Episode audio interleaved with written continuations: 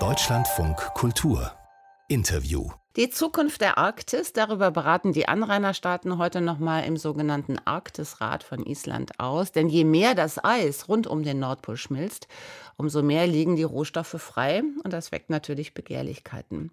Volker Rachold leitet das Deutsche Arktisbüro vom Alfred-Wegener-Institut am Helmholtz-Zentrum für Polar- und Meeresforschung. Und das fungiert schon seit ein paar Jahren als Informations- und Kooperationsplattform Plattform für deutsche Arktis-AkteurInnen aus Wissenschaft, Politik und Wirtschaft.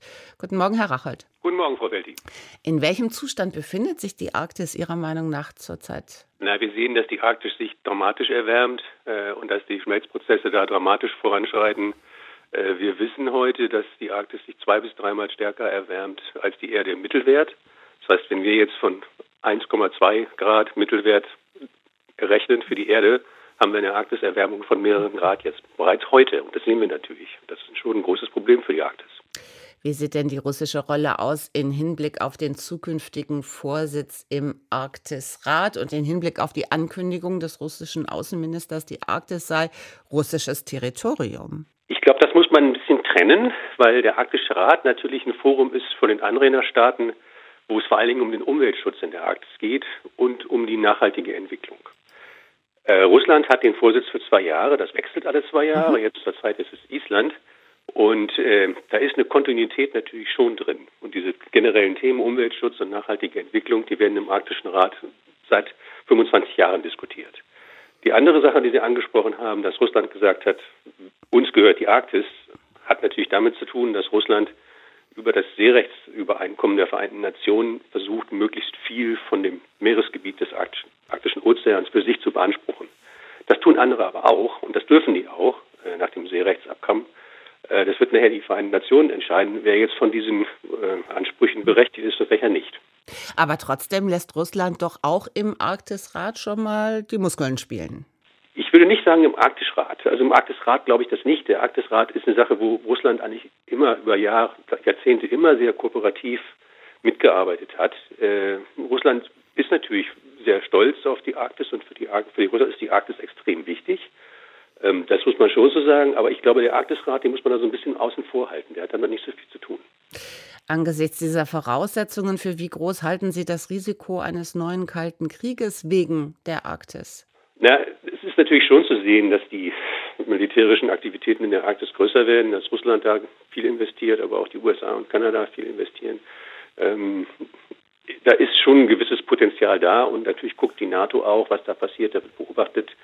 Ähm, neuen Kalten Krieg würde ich vielleicht nicht sehen, aber einfach durch die Öffnung der Arktis, durch den Rückgang des Meereises wird die Arktis viel leichter zugänglich und das trifft natürlich auch zu für militärische Aktivitäten und das macht die Arktis auch aus dem Gesichtspunkt einfach interessant.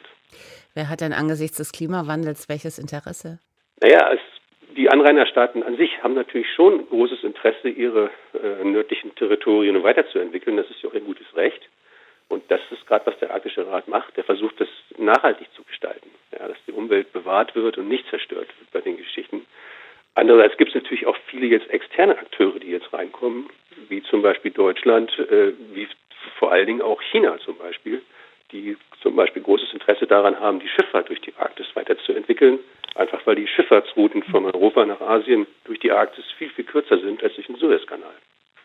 Und welche angesprochenen Bodenschätze gilt es zu heben? Na, auf den Schilfgebieten gibt es vor allen Dingen Öl und Gas, die natürlich äh, jeweiligen Hoheitsgebiet der Anrainerstaaten liegen. Äh, in, in, Grönland gibt es äh, Mineralien, die interessant sein könnten für elektrotechnische äh, Produkte. Da gibt es natürlich schon einiges, äh, was, was da interessant ist. Wobei das natürlich alles Sachen sind, die auf dem Gebiet der Anrainerstaaten liegen. Das heißt, dass da also externe Akteure eigentlich gar nicht ran können. Was wird das alles für Folgen haben, wenn er jetzt äh, verschärft oder, oder mehr geschürft wird, beispielsweise? Die Arktis ist ja ein hochsensibles Ökosystem. Ja, noch passiert das eigentlich nicht so sehr, weil es einfach äh, noch sehr teuer ist ja, und sich noch gar nicht lohnt, das zu machen. Aber der und Zeitpunkt wird ja kommen. Die Frage ist, ob der wirklich kommen wird. Ich meine, wir sehen jetzt schon, dass die USA natürlich unter der neuen Regierung ganz klar gesagt hat, sie wollen die Klimaziele einhalten und äh, wir haben jetzt, äh, Präsident Biden hat als eine der ersten Sachen gleich die Entscheidung von Donald Trump rückgängig gemacht. Öl und Gas in, in Alaska zu bohren. Äh, und das ist wieder verboten worden erstmal. Also ich bin da nicht so, nicht so pessimistisch. Also ich kann mir durchaus vorstellen, dass man irgendwann den Punkt erreicht, wo man sagt, man muss nicht alle Bodenschätze heben, alles Öl und Gas ausbeuten, man kann es doch einfach liegen lassen. Was lässt dir so optimistisch bleiben oder werden? Ja, ich sehe, dass die, dass die Kooperation in der Arktis äh, seit, seit Jahrzehnten sehr, sehr gut funktioniert. Ja, und das ist eine Region, die, die ganz wichtig ist für die Zusammenarbeit der Staaten. Jetzt zum Beispiel, äh, wenn man jetzt die Nachrichten anguckt, äh, heute ist die Sitzung des Arktischen Rats. Ja, das ist einen Tag, einen halben Tag dauert die Sitzung. Aber schon vorher sind die ganzen Außenminister angereist und haben natürlich bilaterale Gespräche. Dann sieht man Fotos auf Twitter von dem, heute Morgen habe ich eins gesehen von, von dem russischen Außenminister und der schwedischen Außenministerin. Und das wird natürlich sehr, sehr stark genutzt, dieser, dieses Forum, um, um auch wirklich Zusammenarbeit zu fördern und auch wirklich Sachen zu entscheiden, die wichtig sind für die Arktis. Der amerikanische und der russische Außenminister haben sich auch zum ersten Mal persönlich getroffen bei dieser Gelegenheit.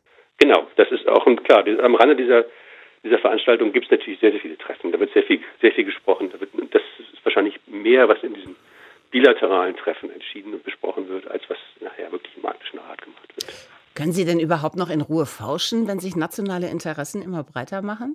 Ja, auch da hat der, der, hat der Arktische Rat zum Beispiel uns sehr unterstützt, die Forscher, indem er vor ein paar Jahren ein Abkommen erarbeitet hat oder den Ländern geholfen hat, das Abkommen zu erarbeiten, wo es um wissenschaftliche Zusammenarbeit in der Arktis geht. Und da haben sich die Arktis-Anrainerstaaten darauf geeinigt, in einem bindenden Abkommen äh, auf Verfahren und Maßnahmen, um wissenschaftliche Kooperation in der Arktis zu erleichtern, indem man zum Beispiel leichter Genehmigungen bekommt, die Zollprozeduren einfacher werden und solche, solche Sachen. Und da ist der Arktische Rat natürlich sehr daran interessiert, weil er Wissenschaft als Grundlage hat.